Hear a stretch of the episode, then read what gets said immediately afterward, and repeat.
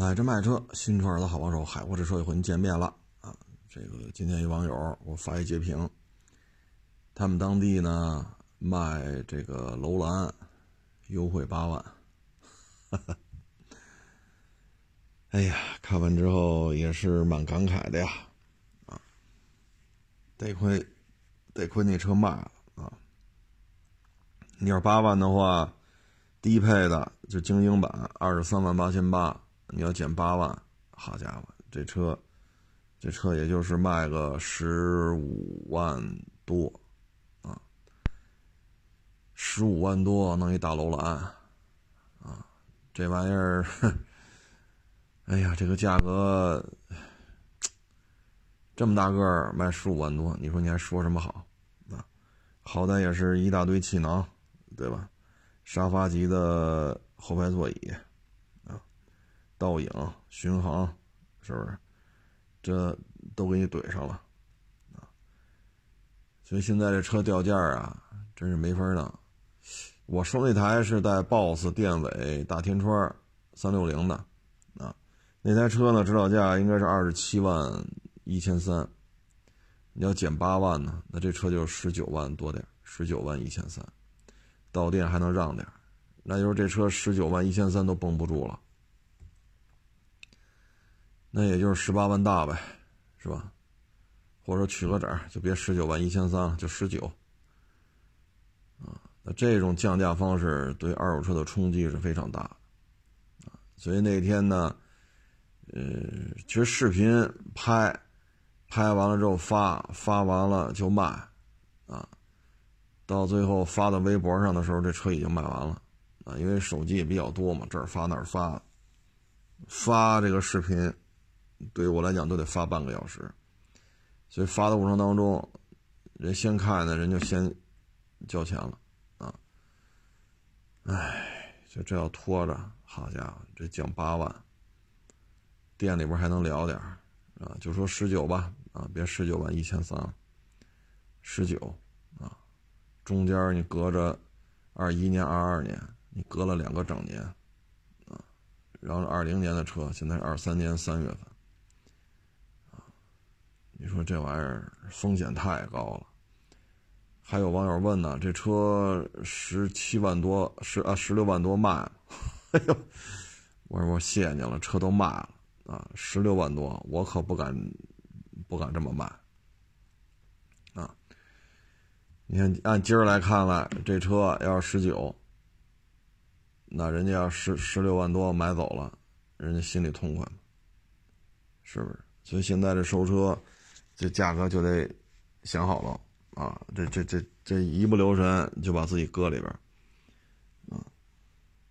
你包括这个今天发这个雪铁龙，啊，十二万多，十二万多，你就能买一个这个雪铁龙的 C 六啊，十二万多，你说这卖的贵吗？C 六现在全系优惠幅度惊人呐，啊，十二万多，你买一这么大个一法国大轿车，啊，现在它优惠呢，政府补贴九万，啊，二十一万一千九，减九万，你说这车卖多少钱？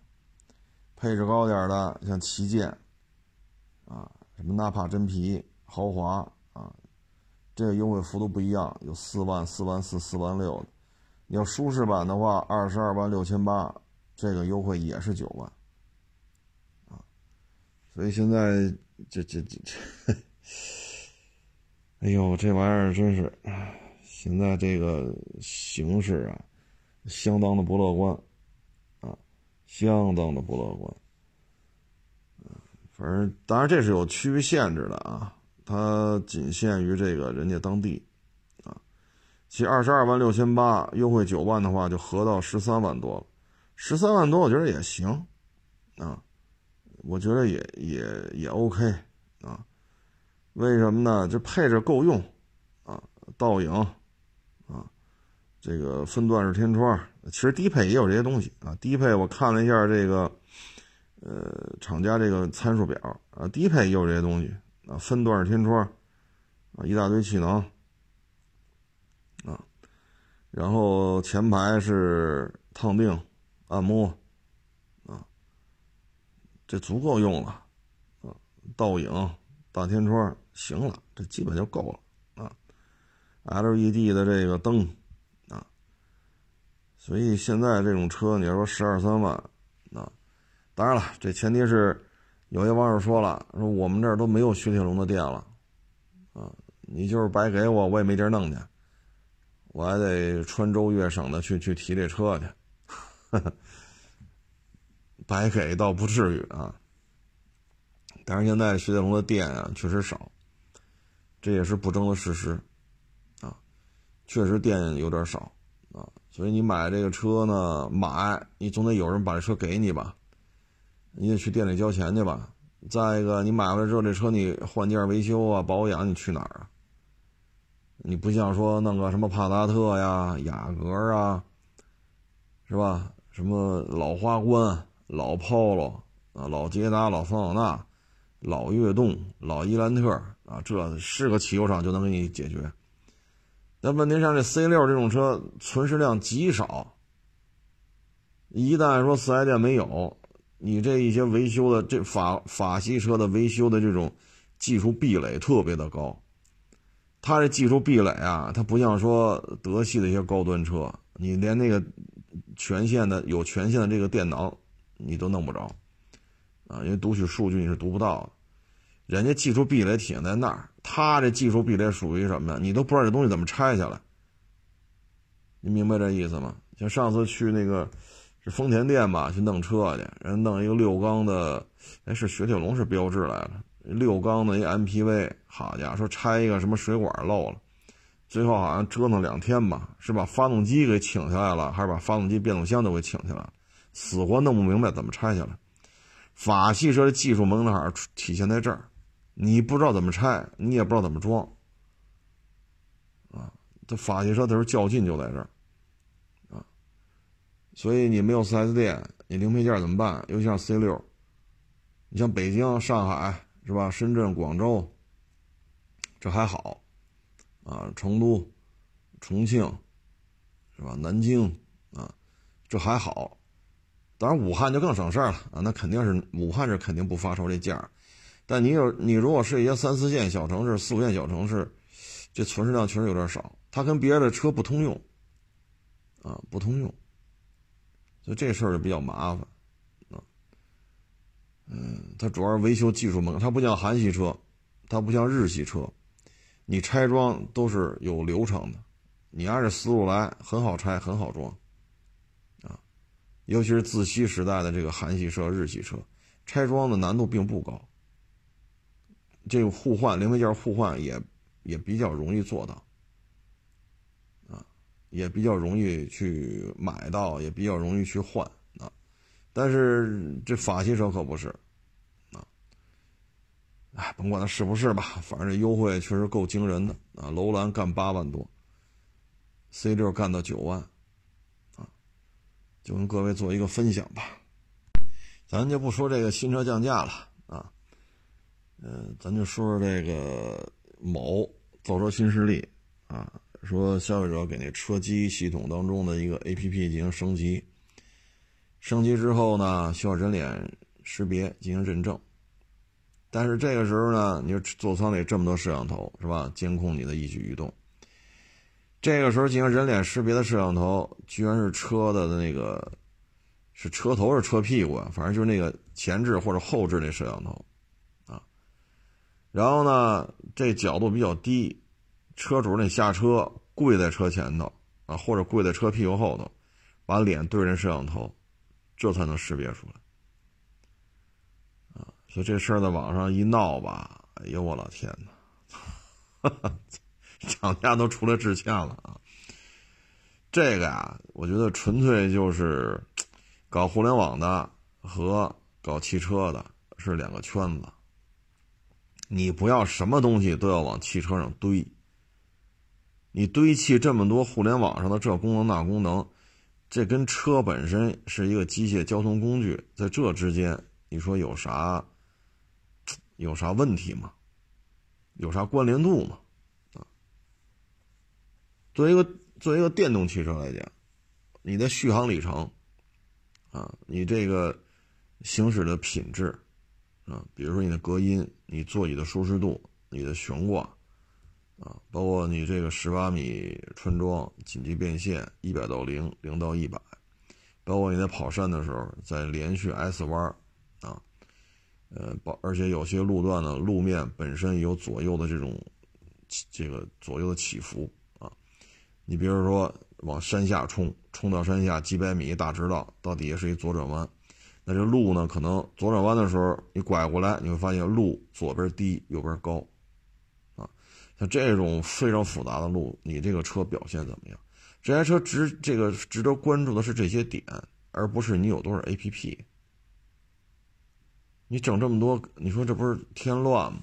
包括之前造车新势力也是。在长安街上进行升级，好家伙，升级完了，车锁死了，不让动。这事闹得还挺大的，因为长安街上你车停马路不动，什么意思？敏感地敏感地带啊，这都是咱们这些搞互联网的，非要去搞汽车，你就弄出这种匪夷所思的东西。然后呢，看着手机长大的这一代年轻消费者呢，他愿意尝试新生事物。但是呢，用着用着就会出现这种问题，啊，所以咱们在这个设计的时候呢，我觉得首先明确一点，它是一个车，它不是一个移动的，呃，电子社交设备，啊，它跟手机、iPad，它跟这个是有区别的，啊，因为那些东西是揣你兜里的，这汽车是承载着。一个或者几个人在马路上跑，一旦你这些内部程序有一些 bug，啊，内部的这些程序你是这种软隔离，不是硬隔离，一旦这些出现了程序的误触发，它内部的优先级是高于脚丫子去踩油门或者刹车踏板的，它会出现很多我们不愿意看到的悲剧啊。所以这个就是现在造车新势力，我觉得是一个误区，不是你车机系统越好，代表这台车的性能越好。你那屏幕里反应速度，说刷新频率啊，啊，这个多少像素啊，啊，车机系统的这种反应速，这跟车的驾驶性能有毛关系对吧？说你这中控台的液晶屏，啊，看着跟真人似的，那这太清楚了，好家伙！这看光盘啊，老师们脸上长没长青春美丽疙瘩痘，你都能看出来；脸上长几根汗毛，你能看出来，清楚吧？清楚。这跟这车加速、刹车、过弯有毛关系？所以现在从宣传啊这个口径来看，这里边是存在着一些偏差的啊。所以你看，这个新能源汽车一出事儿就是恶性事故。要么像刚才这样呱唧跪地下，跪地下才能让那摄像头拍到你的脸。这这这倒是不伤人，但这个让客户什么感觉？对吧？所以有些事儿呢，就这么，哎呀，就是您自己设计这 A P P，你自己也考虑到它要升级，那升级之后干嘛还要人脸识别呢？好。你有一万个道理，需要人脸识别，干嘛让人车主跪在那儿，还跪在车外头？你让旁边人看的什么什么感受？对吧？都在停车场，好，呱唧下来跪车跪车的车头或者跪在车屁股，你让旁边人看他什么感觉？这人是出什么事儿了？这是？哎，这都是不成熟的地方吧？啊，不成熟的地方，关键是他的思路就不对。啊我们造的是车，我们造的不是 A P P，对吧？这是一个可快可慢啊，可以拉一个人，也可以拉俩人，也可以拉几个人的一个电动的一个交通工具啊，所以就老出这种匪夷所思的事儿啊，也真是没谁了，还不错吧？这最起码不牵着一伤人啊，他他不会出去，这个是吧？就是就是跪那儿呗，这个这个感受确实不咋地啊，确实不咋地。哎呀，这个电动汽车呢，你看有时候互联网上我发一些电动汽车或者发一些这个，呃，这个油车啊。你看有人说啊，这油车已经过时了，以后就是新能源的时代，我们买就买电车。那这电车出的问题你没考虑吗？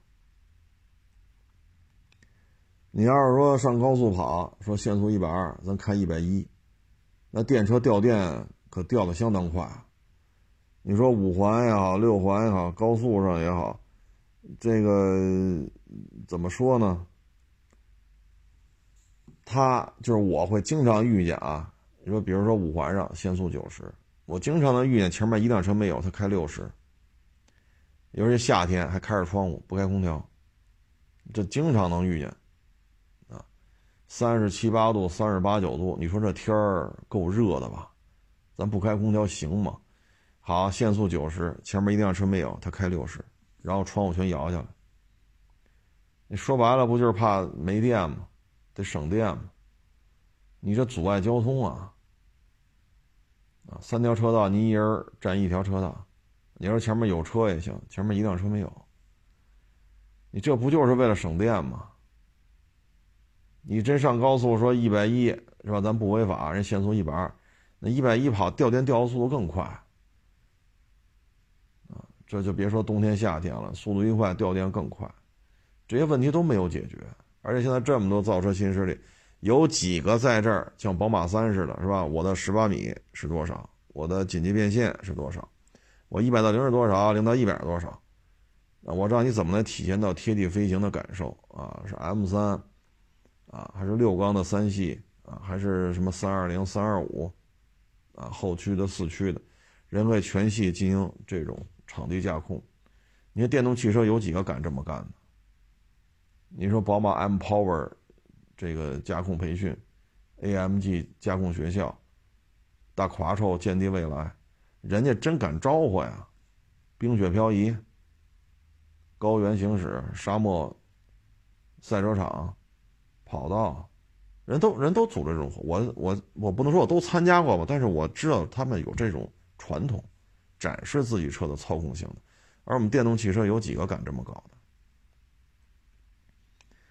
老是互联网的这帮人在以互联网的思维在给你这洗脑，啊，所以就出现这车主得跪在那儿，看完了我也觉得，哎呀，这事儿反正是够神奇的啊。你要说咱自己说摊个煎饼，哟，给您忘了放盐了啊，或者说这炖肉人忘了放盐了，这肉有点偏淡，或者煎饼偏淡，或者说盐放 double 了，放双倍了，有点咸，那咱个人操作有可能出这种问题啊。但您这一个汽车主机厂，你这成千上万的员工，多少层的审核啊，所以。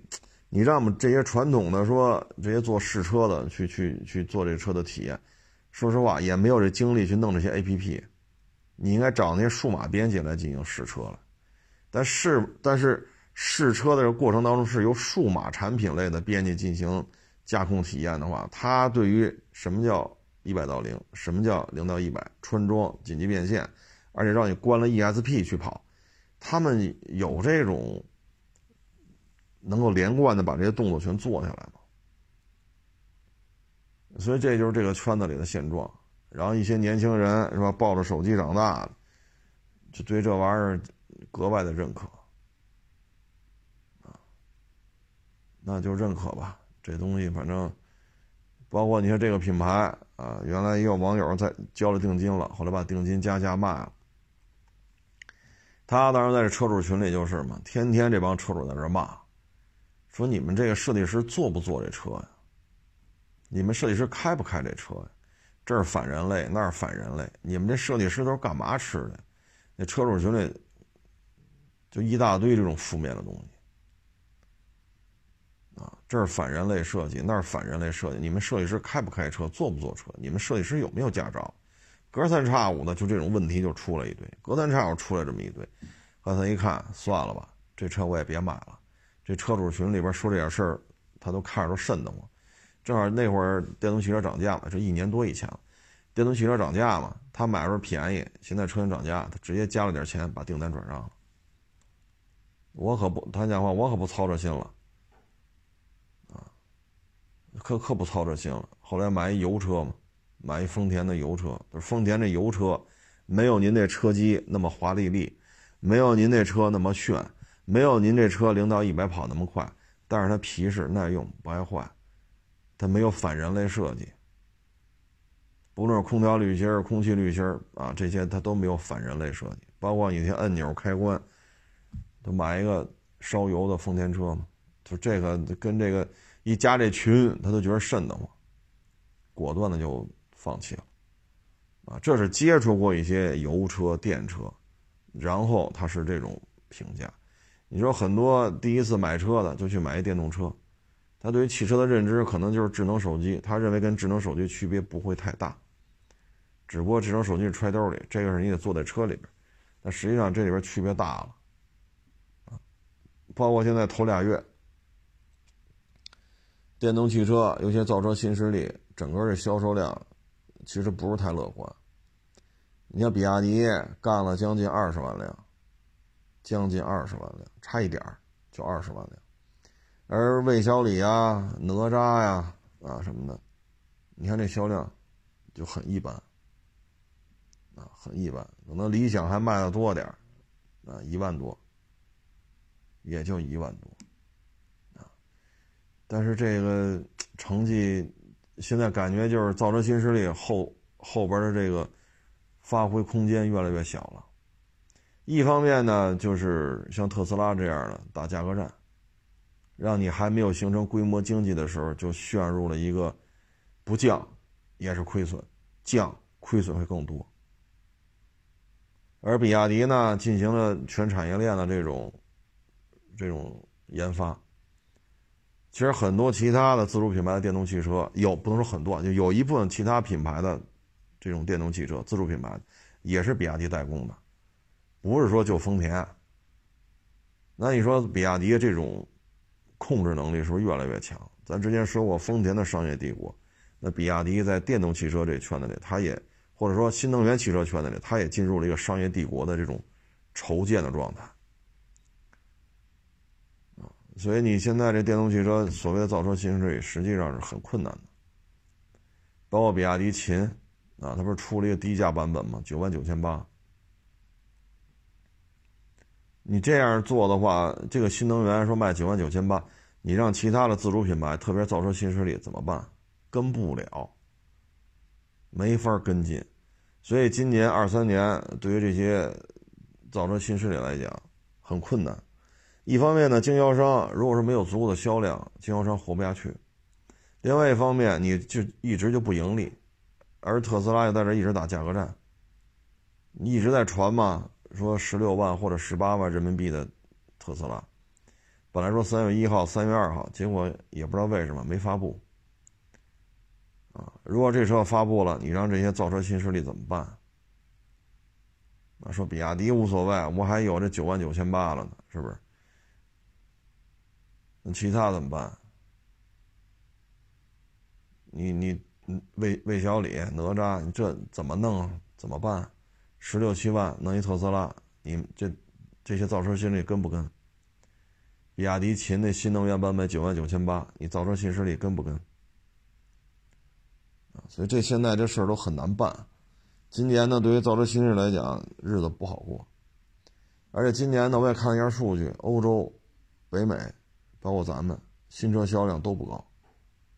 就这俩月啊，销量都不高。经济形势都不太乐观，不是说就咱这不乐观，是都不乐观，销量都不高。啊，所以你对于你，哎，怎么说呢？现在呢，就是补贴没有了，啊，然后呢，特斯拉呢，在造车新势力当中呢，它规模经济做起来了，像 Model Y，它能卖三十多万一年，它一年要卖三十万辆以上，这个 Model Y 的规模经济就没有问题，它成本会大幅度下降，啊，就比如 Model Y 这车一年卖一万辆，一年卖十万辆，一年卖三十多万辆。成本差距会非常大的，啊，所以造车新势力今年看吧，啊，如果整个经济就这么个状态，啊，你寻找风投，风投不愿意跟进，不愿意再给你投资，那这事儿会很麻烦，啊，嗯，而且现在国家对于新的这种新能源汽车的生产的执照也开始进行了一个管控，以后也很难再有新的造车新势力加入了，啊，可能小米算是最后一个吧。其他的人说：“我有钱，我有技术啊，我有为了青山绿水的伟大抱负，你让我干新能源汽车吧。”时代不一样了，啊，资质这一块进行管控了。现在，唉，所以买造车新势力的车啊，你得想好了。你看那个什么来着，就是呃，就是动力电池的那个原材料。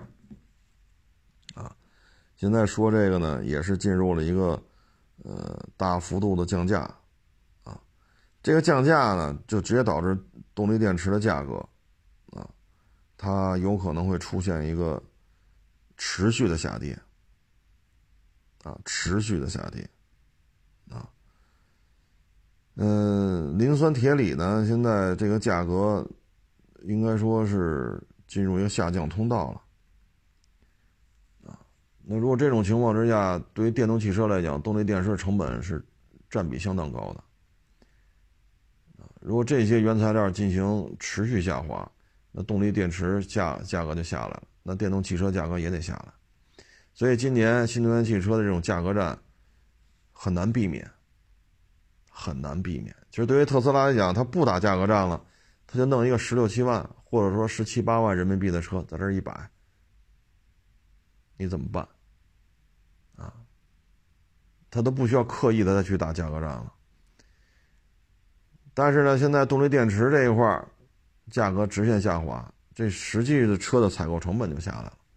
那这种价格战，主动的也好，被动的也好，不可避免。然后电动汽车的价格战，这明摆着就是，它不可能涨价啊，因为动力电池涨价这个原因，最起码刚才说的这一种，动力电池价格肯定会下降。然后主机厂之间互相竞争，那他们价格越来越低，那意味着油车的市场份额也在减少。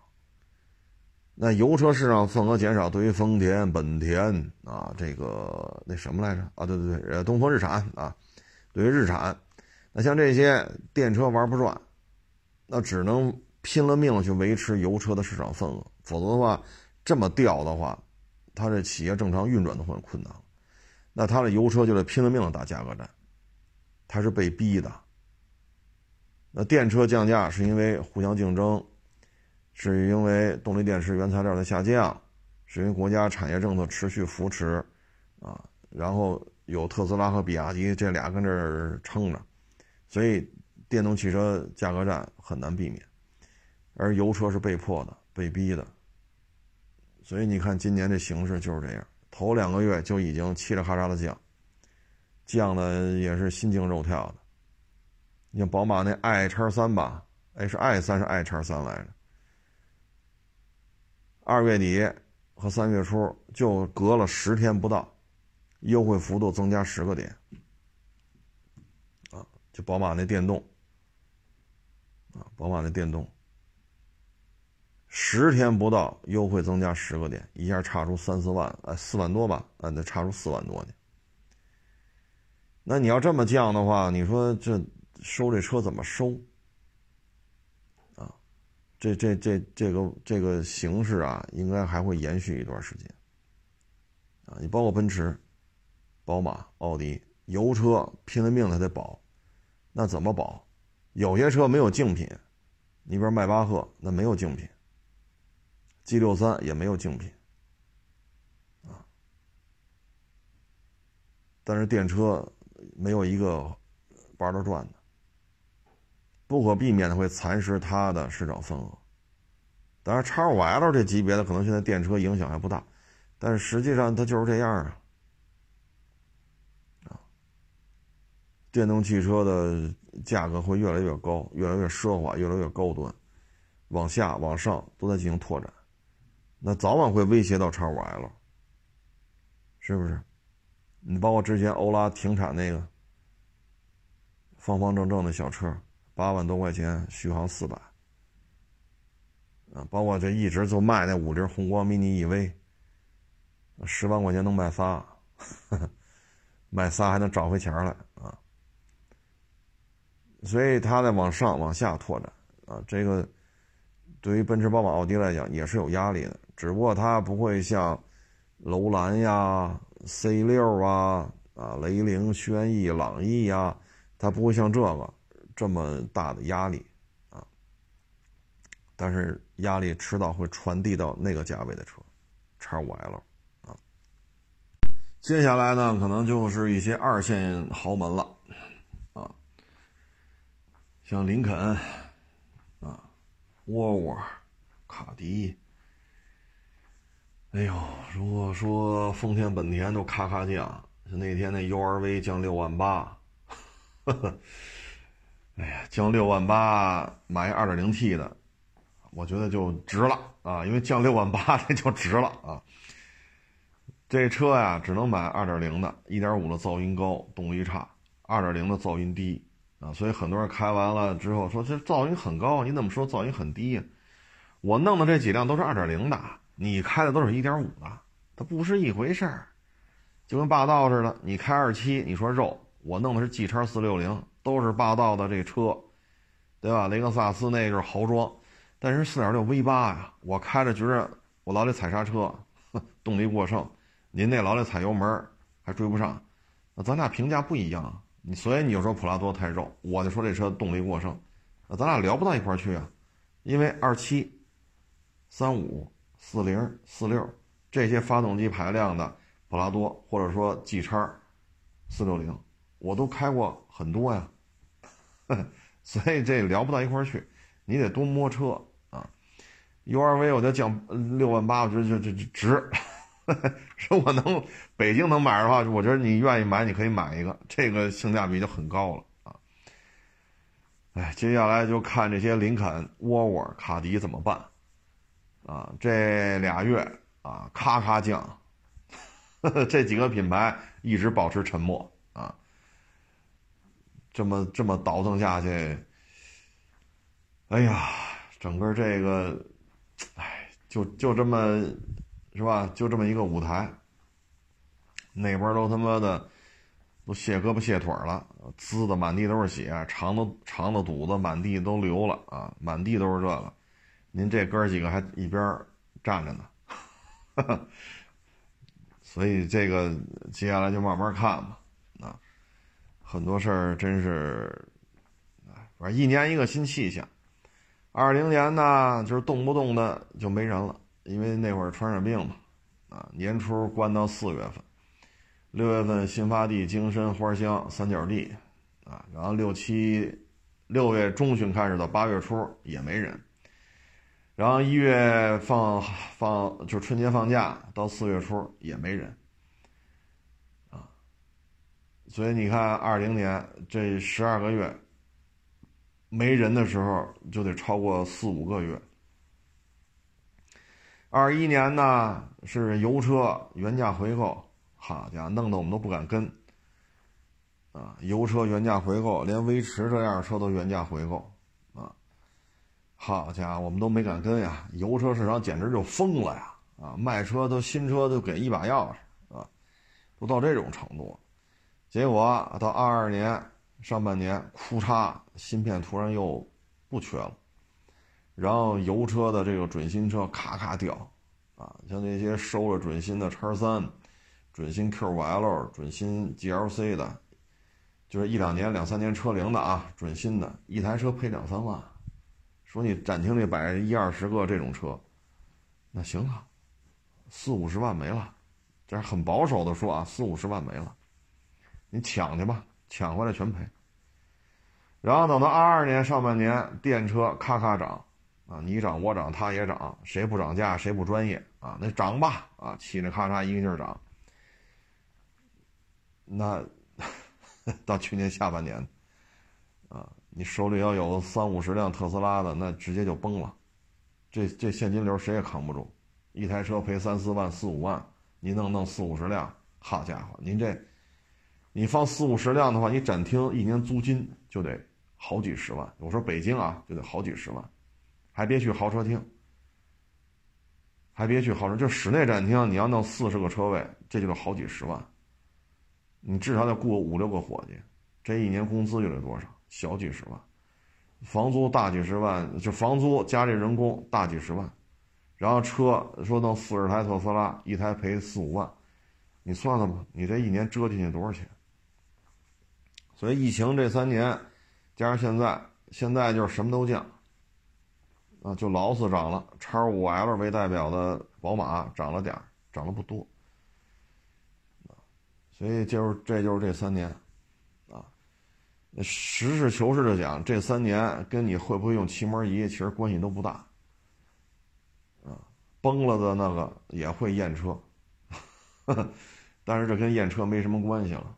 啊所以这就是疫情这三年吧，啊，这个车市也是蛮绚丽多彩的，啊，昨天我们还跟这个同行聊天呢，啊，张三怎么着，李四怎么着，嗨，我真犯不上，这三年能扛下来，能扛到今儿还没关门，都不容易，啊，挣也挣不了多少钱。赔那肯定也不是赔的大，赔的大的就直接就破产了，就能活到今儿还跟那耗着，就已经不容易了，啊，甭管大店小店吧，啊，就有些时候如果说在叮当五四的，是吧？